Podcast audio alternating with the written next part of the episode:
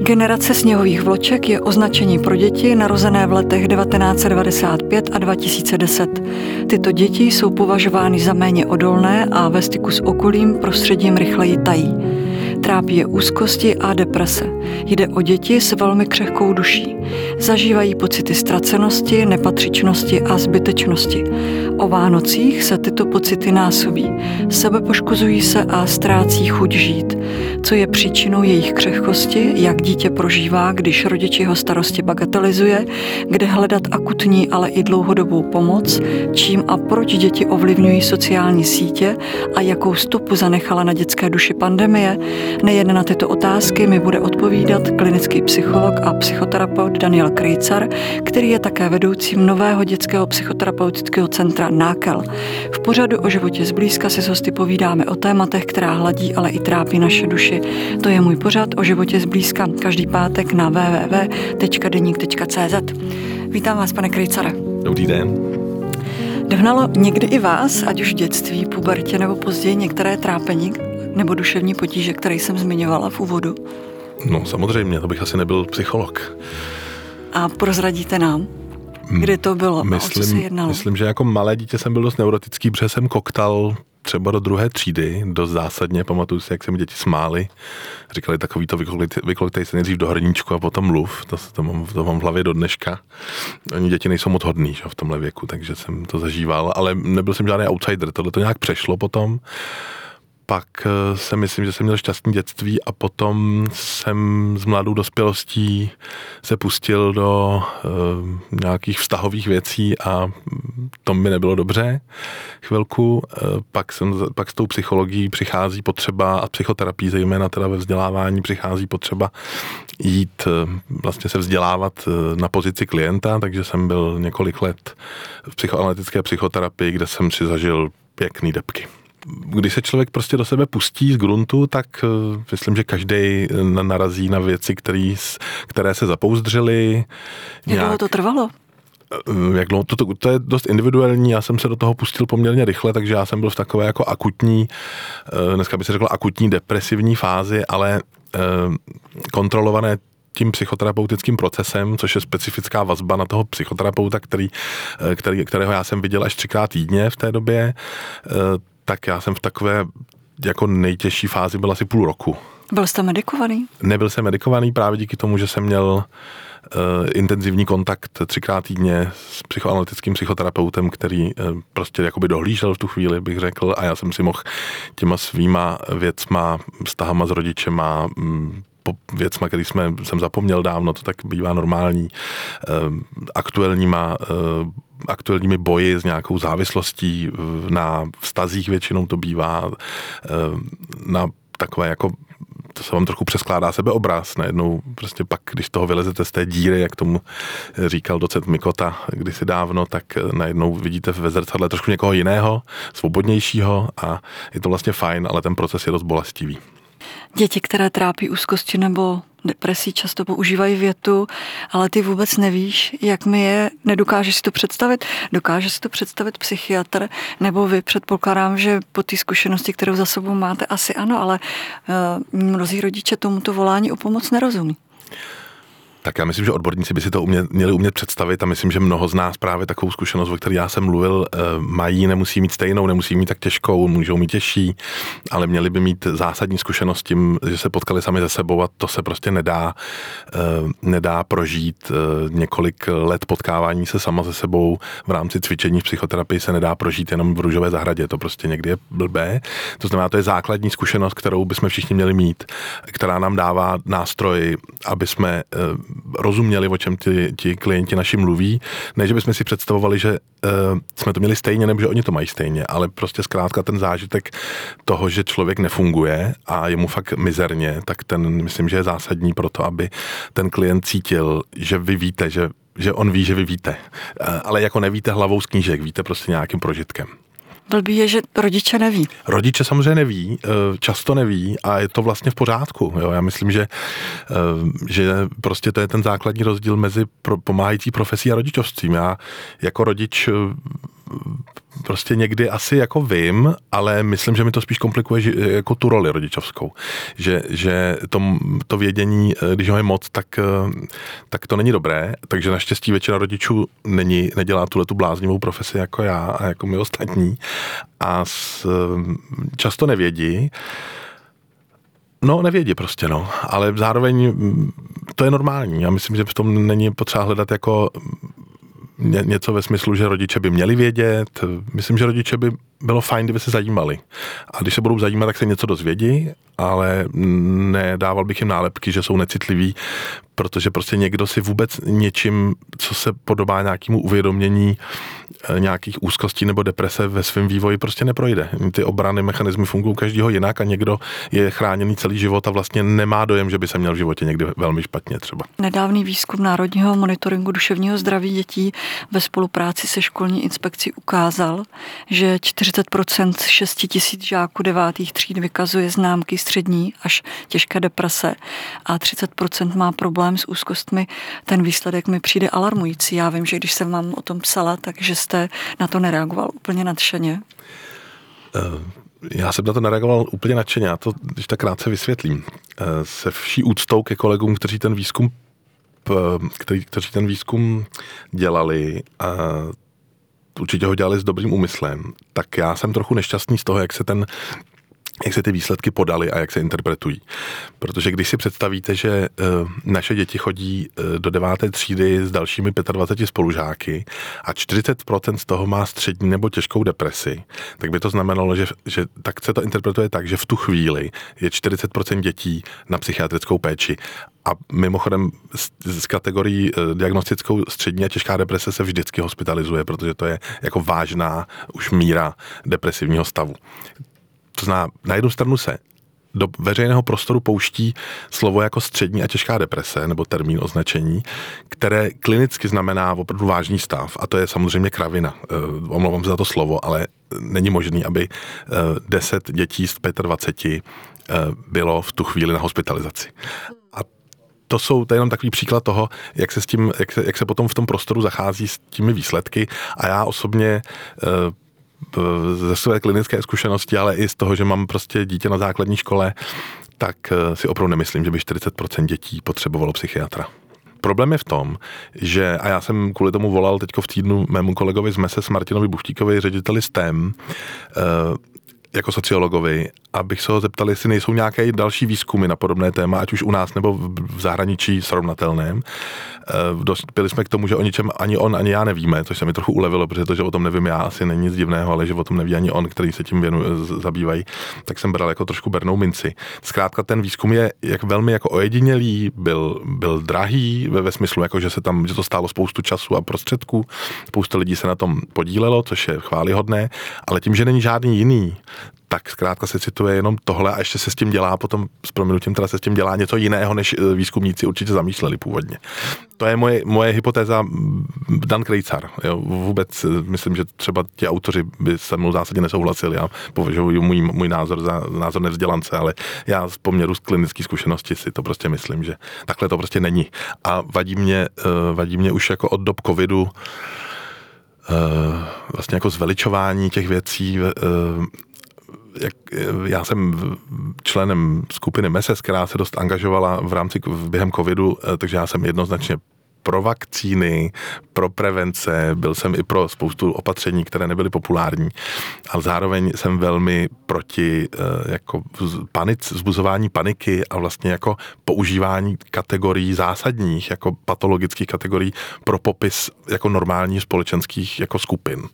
Protože prostě 40% eh, dětí prostě nemůže mít střední a těžkou depresi v jednu chvíli. To prostě není možné. Často přemýšlím, co se těmto dětem honí v hlavě, kam až dokáží s úzkostí nebo s tou depresí vlastně zajít. K sebevraždě. A sebepoškozování. To má nějaké uh, předstupně. K sebepoškozování uh, je bohužel jev, který je poslední roky na, velmi rozšířený. Uh, západní data říkají, že na západě už to poslední dva roky padá, že už to bylo za svým vrcholem. U nás to je vždycky za spožděním trošku tyhle ty modní, modní věci. Teď modní nemyslím nějak pejorativně, modní myslím ve smyslu většinového nebo chování, které se stává jako z hlediska počtu, tak se stává poměrně zásadním způsobem chování, protože to tím naznačuju, že sebepoškozování je eh, do velké míry eh, naučený vzorec chování, který se díky sociálním sítím velmi rychle šíří. Ty návody jsou prostě v těch mobilech, ty děti mají vlastně návody na, na to, jak se sebe poškozovat.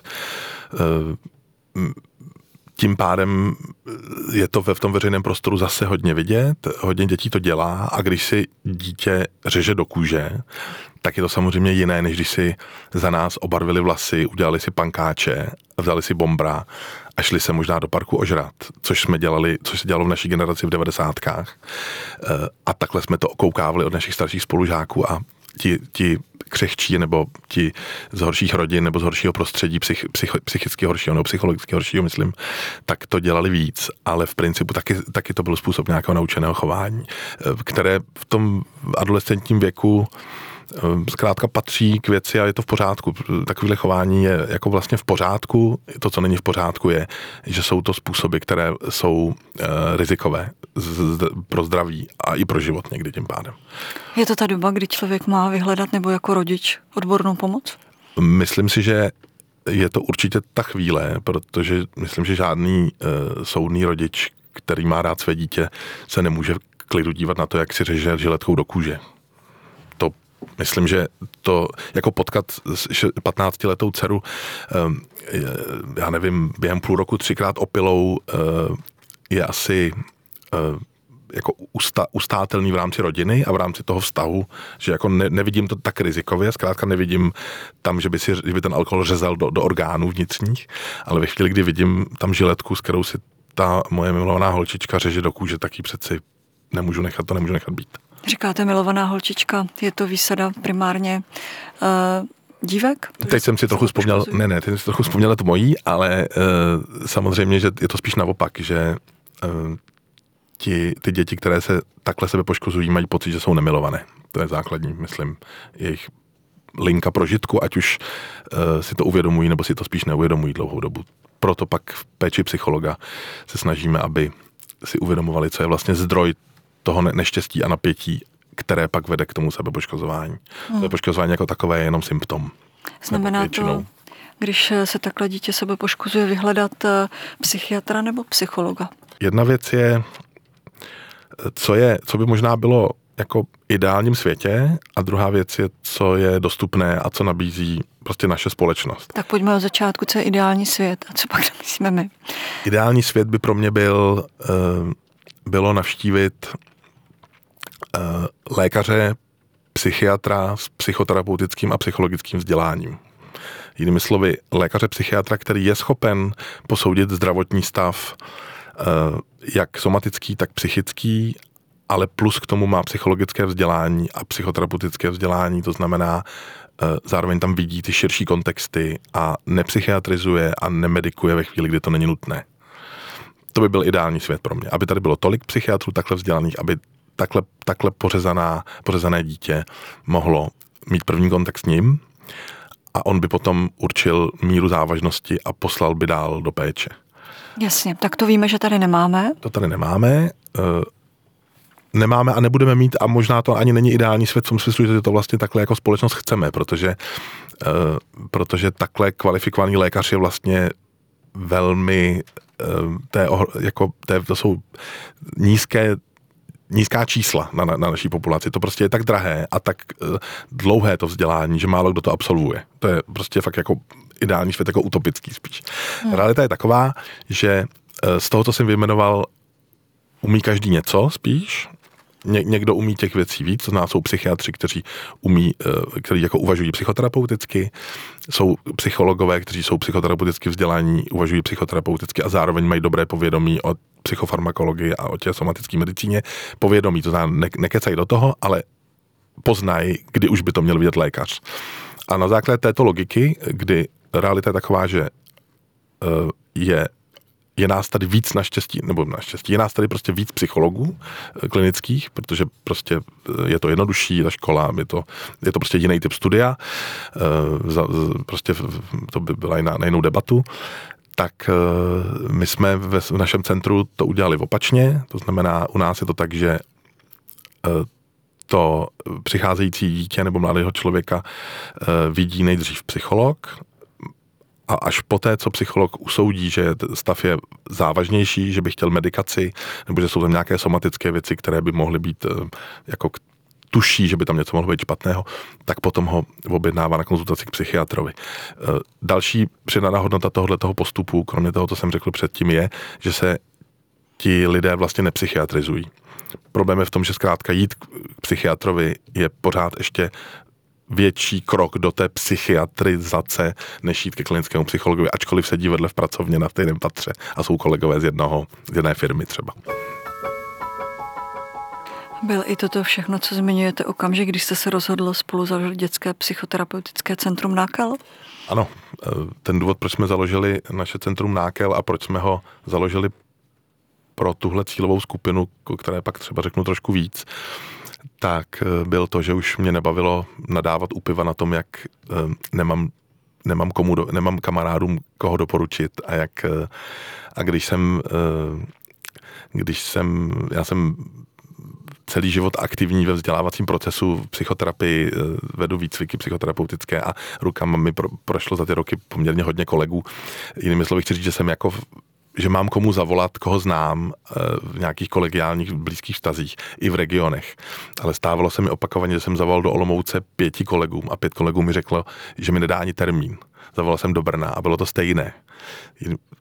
Nedaj mi ani termín pro někoho, kdo je nezachycený. To prostě jsou, prostě ta, ty ordinace psychiatrů a psychologů jsou opravdu plné a oni nemají kapacitu na přijímání dalších klientů tak jsme nadávali u toho piva x let a pak se najednou byla taková konstelace, že jsme se sešli ve, ve třech, čtyřech kolezích a řekli jsme si, tak nadáváme pořád, jako eh, pojďme něco udělat. Tak jsme, eh, se nám podařilo, že jsme sebrali naši energii nějak, poskládali, plus jsme vysvětlili náš projekt na, na pojišťovně a dostali jsme jako zelenou v tom, že když založíme zařízení, které se bude věnovat dětem, my se věnujeme dětem od 12 let, protože tam eh, je opravdu jakoby odborný, tam se to odborně láme. První stup, prvostupňové děti a druhostupňové děti jsou z hlediska péče, eh, vzdělání profesionálů, použitých metod psychologických, eh, zásadně jiná klientela než děti pak od 12 let výš a na horní hranici jsme stanovili 620 jenom proto, aby byla srozumitelná, protože 620 je zkrátka u nás věk, kdy stát přestává platit sociální a zdravotní za studenty,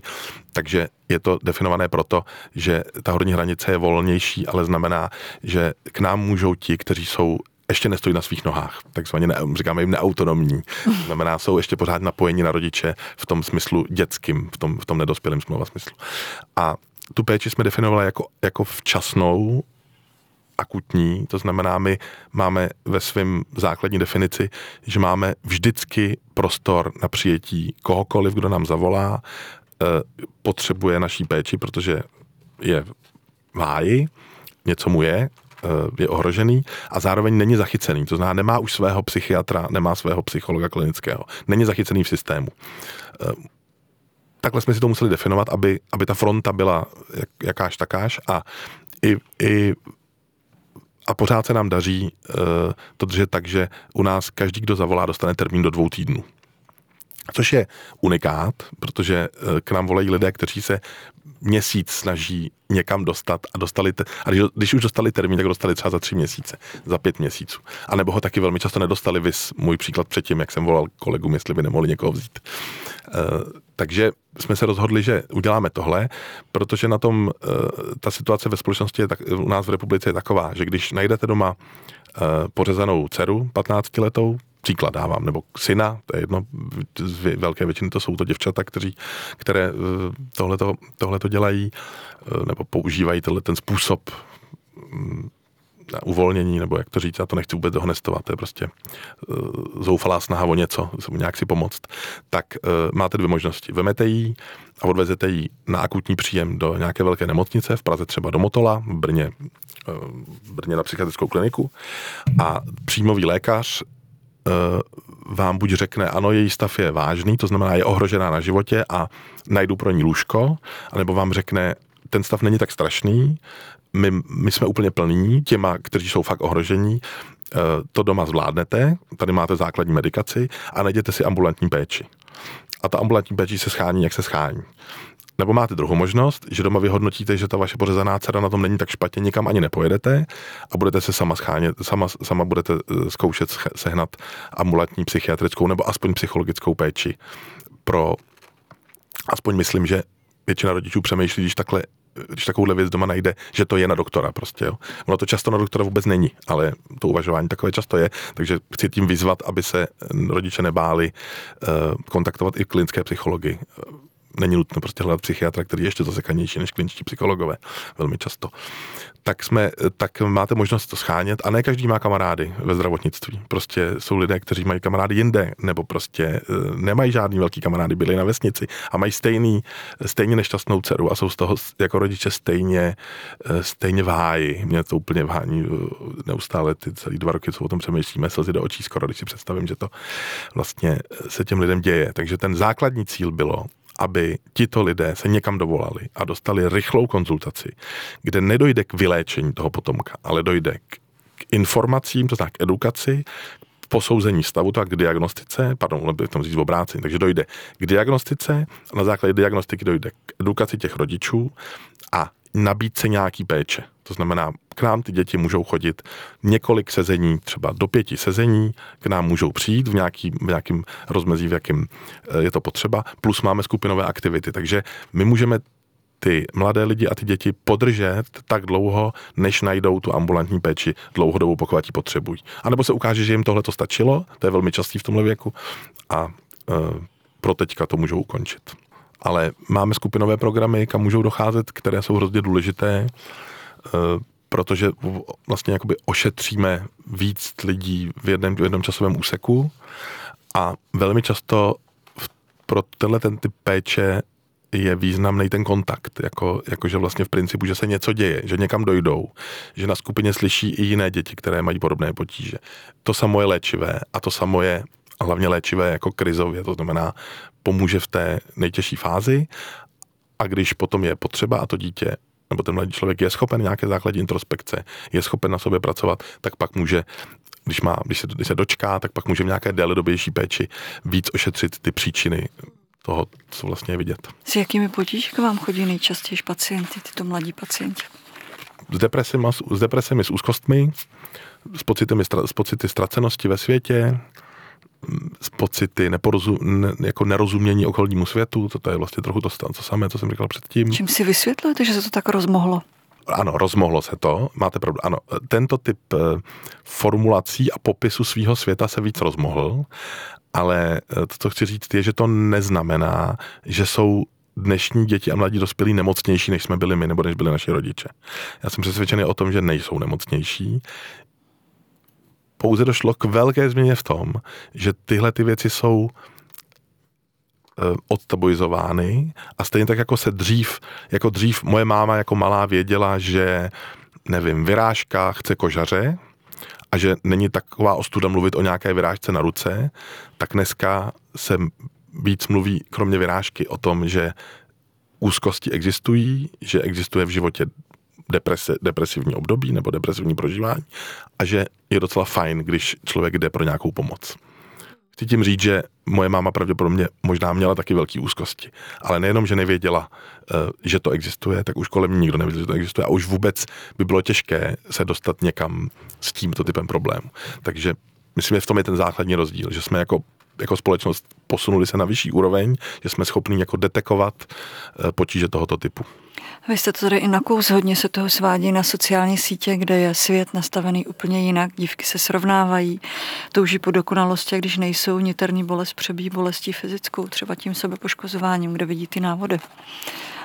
Zakázal byste sociální sítě? To by mě muselo asi přeskočit. Zaprvé bych si o sobě rád myslel, že takovou moc mám, to by bylo fajn. Ale teď vážně, No samozřejmě, že nezakázal, ani, ani bych eh, nedoporučoval nikomu, aby jako rodič mluvil o sociálních sítích jako o zlu. Já si prostě myslím, že je to technologicky, to je můj osobní laický jako úvaha úplná, nebo jak tomu já rozumím, ale zkrátka technologicky eh, je to jako, žijem v, době nějaké další revoluce, byly tady prostě předtím průmyslové revoluce a další, eh, takže při, z přirozenosti eh, revolučního dění nás ty věci předbíhají, to znamená, na ně jako vývojově podle mě na ně úplně nestačíme, jako, jako, jako společnost ale e, není možný se tvářit, že nejsou. To znamená, podle mě jediný úkol nás a naší generace a, a té generace po nás a, a je, aby se prostě zvyšovala míra porozumění toho, co se děje, co to vlastně znamená, co ten nástroj jako dovedl. E, a to je samozřejmě to nejtěžší. Takže to riziko netkví v sociální sítě, to riziko samozřejmě tkví v tom, že, že je neumíme používat a Jas, a neumíme, eh, nebo velmi často neumíme vlastně ani jako dospělí eh, se vůči ním vymezovat. Těch lákadel, jo, to, to, to míří na naše pudy, to míří na naše, eh, jako v dobrém slova smyslu, to oslovuje takové ty proudy, které úplně neřídí rozum, ani vzdělání. Zkrátka je to něčím přitažlivé. A teď nehovořím o žádných jako extrémně jako, jako porno, porno kategorii, čistě na tom, že je fajn zavlovat na mobilu prostě. To přeci každý dospělý zná, kdo ho má a kouká do něj. Takže zakázat eh, těmto dětem třeba TikTok nebo Instagram je blbost. Nic s tím uh, nedocílí rodiče. No, já myslím, že to není blbost. Uh, ono dokonce v legislativě uh, je to, to zakázané uh, používání sociálních sítí je, tuším od 12 let až, nebo, nebo tuším, jestli se nepletu. Myslím, že to je podobná logika, jako že se uh, Eh, nemá kouřit pod 16, tuším pod 18, alkohol se neprodává pod 18. To myslím, že bychom jako civilizace se rozpadli, kdybychom neměli tyhle pravidla, takže já jsem za uh, hovořit o tom, že to není dovoleno, neboť úroveň jedince jeho vývoje neodpovídá tomu, co by na, tom, na těch sociálních sítích jako mohl dělat. Nicméně samozřejmě se to porušuje podobně, jako jsme chodili 17 na pivo. Tak to prostě je. Mnoho lidí, ale i rodičů má tendence deprese a úzkostné stavy u dětí zlehčovat. Zařezání dostanou často nařezáno, seřváno nebo trest, protože ty rodiče se třeba sami vylekají, vidí to jako své selhání. Proč je nechápeme? Jsou to naše děti, co v takové chvíli dělat? Když to zjednoduším, tak vám povím velmi krátce. Eh, takovéhle reakce jsou známkou vlastního strachu, z, z nevědomosti a z vlastního strachu. A pocitu bezmoci, když se, když se ten rodič konfrontuje s tím letím jevem. Jinými slovy, takhle se chovají rodiče, kteří jsou eh, nejistí, eh, vnitřně bezmocní, tak jdou do takovéhle jako obrané reakce, kdy vypadají jako velmi silní a, a kategoričtí, ale někde zatím je eh, po, prostě neschopnost se s tím potkat, jako, jako potkat se s tím jevem a potkat se se svými rodičovskými pocity bezmoci, selhání, frustrace, který navozují různé úzkosti u těch rodičů. Myslíte, že to je třeba i vytížením těch rodičů samotných, že třeba nemají dostatek už potom síly na to, aby takovéhle věci řešili do hloubky? Je to malým zájmem rodičů? Kladete těžké otázky. Hmm. Um, ale zajímavé samozřejmě. No, já jsem o tom přemýšlel někdy před nějakou dobou, eh, jsem o tom něco musel říct někde, eh, nebo napsat, tak eh, já mám na to jednoduchý odpověď. Já si myslím, že problém je zkrátka v tom, že nemám, že se děje mnohem méně společných aktivit, tráví se mnohem méně času, a teď myslím i pracovních. Jo, prostě kdo z nás chodí s dětma ve městech okopávat o víkendech záhonky? Kdo z nás e, s dětma, jako, kdo z nás musí nutit děti, aby mu pomáhali při práci anebo při vaření třeba? Jo, jako vlastně ten čas, který se trávil společnou prací, se strašně zmenšil, zvlášť v městském způsobu života. A tím pádem se strašně snížil možnost tím člověkem být. Takže se to zúžilo na společnou večeři v lepších rodinách, kde v, lepších, v lepším případě některé rodiny se schází aspoň u večeře. No a tam, tam sedm večer se sejde prostě uh, znavený rodič uh, s, s poměrně znaveným dítětem, protože i ty požadavky, které máme na své děti ve škole a po škole jsou vyšší, než podle mě jsem měl já před, před 40 lety. No před, prostě to evidentně jako je, je, je výš ty standardy a normy naše jsou víc, víc rodičovské. Takže tam sedí dvě, dva unavené subjekty, které najednou mají si o sobě něco říkat. To je fakt těžké. Takže já bych doporučoval okopávat záhonky v uvozovkách společně. Ten nápor psychický dopadá silně právě i na ty rodiče, nejen na ty děti, kteří nakonec končí v péči psychologu nebo psychiatru. Jak se z toho nezbláznit? Ehm, no první věc je, když na mě jdou takovýhle stavy, eh, takže se snažím být eh, s mýma dětma víc. To je úplně první věc. Jako jakkoliv víc. Ať už v vozovkách okopávat záhonky, nebo jít na výlet, nebo jít na zmrzlinu, nebo jít na oběd, prostě být s nima víc. Protože tím kontaktem minimálně dostanu nějaký typ informací, které, které mi pomůžou z toho, z té základní bezmoci a beznaděje, protože ta často vychází z nevědění, z neporozumění toho, co se děje na tomu, tomu děcku. Tak to je první krok. No a druhý krok, který bych udělal, kdyby moje dítě onemocnělo nebo vykazovalo známky vypadávání z, jejich, z jeho sociálních povinností eh, nebo nějaké eh, příznaky typu pořezávání se nebo depresivní chování, tak bych ho vzal a zkusil bych se jít někam poradit samozřejmě. První věc, co bych udělal, je, že bych se poradil s kamarádama, kteří mají stejně staré děti, jestli náhodou to nezažili a jenom nám to neřekli. To velmi často bývá dobré, jako využít svoji sociální skupinu. A když se ukáže, že to jako nepomáhá a a nic se nelepší, tak bych pak doporučoval odborníka samozřejmě. Ale nevolil bych ho jako první volbu. Proto jsem říkal předtím ty nejdřív malá rodina, malá skupina sociální, pak ta větší až se vyčerpá tohle, tak bych někam šel. Samozřejmě pokud nejde, jako nemám pocit, že jde o život nebo o zdraví. Přemýšlím, co pak může to mít na mladou generaci i dlouhodobé dopady, třeba za 20-30 let. Já si myslím, že ten důvod, proč mm, věč, velkému procentu těch dětí je, jakým je, je ten, že zkrátka něco nefunguje ve vztazích. Něco dobrého nefunguje ve vztazích. Prostě moc pracuju, málo se věnuju svý dceři a ona si myslí, že ji nemám rád. Nebo se rozvedu. A rozvedu se tak, že ona to vnímá, že jsem odešel od ní. To znamená, co? Nestále mi za to, abych zůstal u nich doma, protože kdyby mi za to stálo, tak přeci neodejdu. To jsou poměrně jednoduché procesy, mechanismy, které se v té potom psychoterapeutické léčbě jako ukáží, že vlastně to nakonec není tak složité, jako ten, ty spouštěče nejsou tak složité. Ale je to trochu podobný, jako že v generaci mých rodičů se třeba daleko víc jako používal pásek k výchově. Eh, nebo se dávali, no, ne, ne, nebo se dávali jako fakt tresty typu jako uh, zarách dlouhodobě, nebo, nebo prostě, nebo takové, co my už dneska neumíme moc představit, jo, jako že bychom takhle trestali své děti. A tyto tresty, když byly neadekvátní, taky s tou generací něco udělali. Myslím, že každá generace zkrátka kompenzuje svoje, svůj život nevědomně či vědomně a chová se takhle k té následující generaci. Takový ty klasický vzor takové ty klasické vzory, které ale jako se snažíme překompenzovat. Táta mojí ženy byl přísný, tak moje žena uh, s tou přísností má prostě trochu větší problém. Uh, protože jí to dělalo zle. Uh, no a pak z toho vylezou ty generace sněhových vloček. Uh, pardon, do minulého týdne jsem to nikdy neslyšel. A uh, divíme se, že jsme naučili děti citlivosti k sobě, formulovat své potřeby.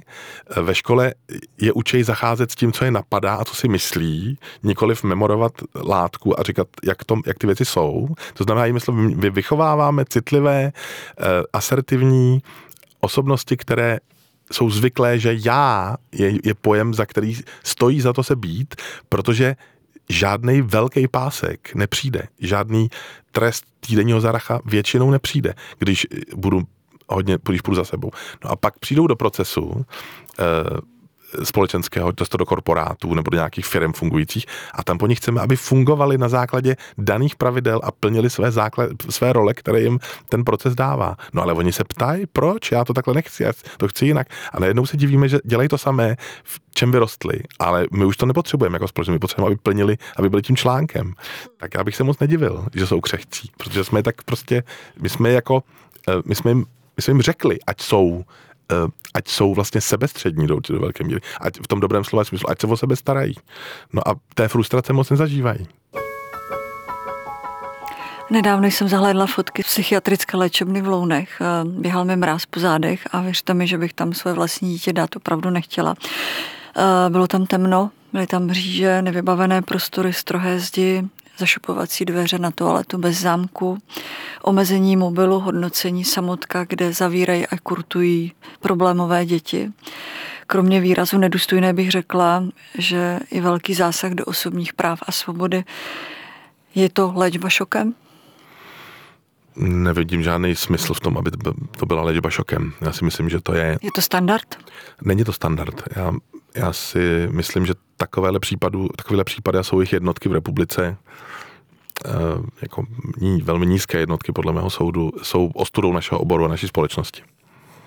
Jak je to možné, prosím vás, že se sem zavírají nebo posílají děti, děti léčit, které mají deprese do ještě depresivnějšího prostředí?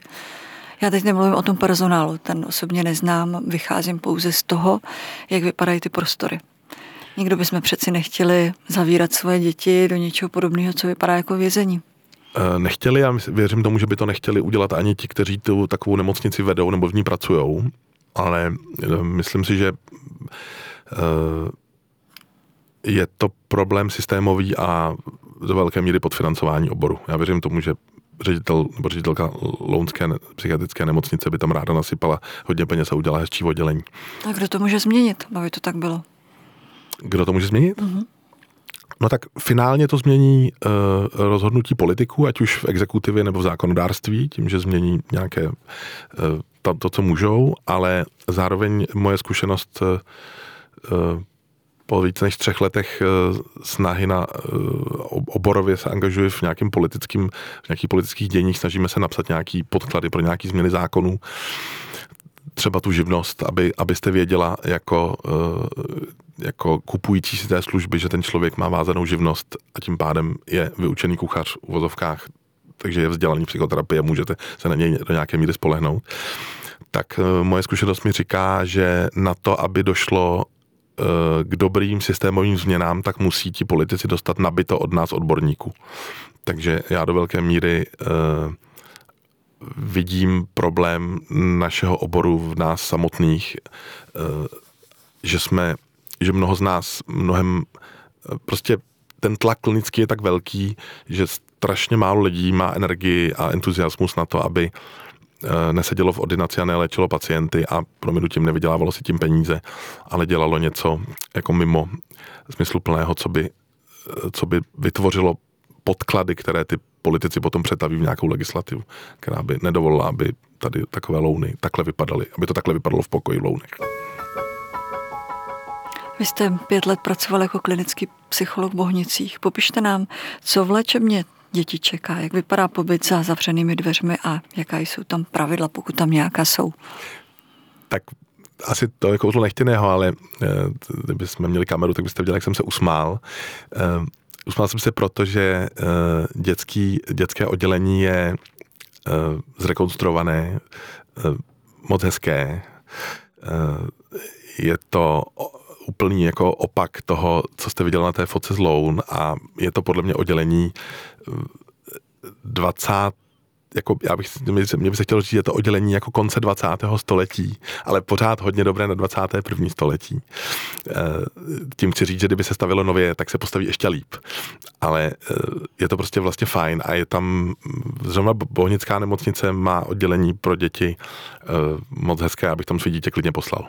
To znamená, čeká je tam po, po, podle mě jako kvalifikovaný personál, eh, kterého je samozřejmě méně, než by ho mělo být, ale to je zase problém systémový, to znamená, ta péče by mohla být intenzivnější, ale když už je, tak mám pocit, že je kvalitní. Protože máme období vánočních svátků, zůstávají děti na psychiatrii i v tyto dny? Některé bohužel ano. Některé bohužel ano, ale cílem, eh, cílem personálu je, aby eh, prostě na Vánoce nebyl nikdo v nemocnici. Jak takové děti prožívají Vánoce na psychiatrii? Já tam nikdy na štědrý večer nebyl, ale uh, to, co kolegové říkají, co tam pracují, tak uh, si to udělají tak nejhezčí, jak umějí. Jsou tam s nimi sestřičky, jsou tam, je tam s nimi nějaký doktor a všichni to chtějí mít fajn. Takže myslím si, že myslím si, že přirozeně je to tak, že potřebujeme někdy time out a a že ten štědrý večer tráví tak jak nejlíp, jak mu jim to prostředí a ten jejich stav dovolí. Ale jenom pro představu, eh, jako je velká snaha, aby se ty děti dostali domů třeba aspoň na den, aby třeba večer zase zase vrátili, aby se podívali domů. Protože ne pro každého je ten domov vlastně jako lehký, ale přece jenom aspoň se tam mrknout. Někdo tam stráví celý dva dny, někdo jde jenom přes den, někdo na noc jednu, ale je velká snaha, ale pořád to u pár dětí nejde, takže třeba 10% dětí tam, možná 20 tam musí zůstat. Mohou si děti na hospitalizacích eh, vytvořit nějaký návyk? Eh, mohou a vytvářejí. To je poměrně jako klinicky jednoznačně, ale myslím, že i jinak zdokumentováno. A proč to dělají? To je jev, který je popsaný, který se vyskytuje u dospělých. Je to, já to řeknu jednoduše a srozumitelně, ale se zkratkou, ve zkratce teda, nebo s velkou zkratkou. A to je to smutné. Eh, pacient si na svém pacientském statusu může vybudovat alternativní identitu. Jinými slovy, eh, můžeme mít živnost z toho, že jsme nemocní.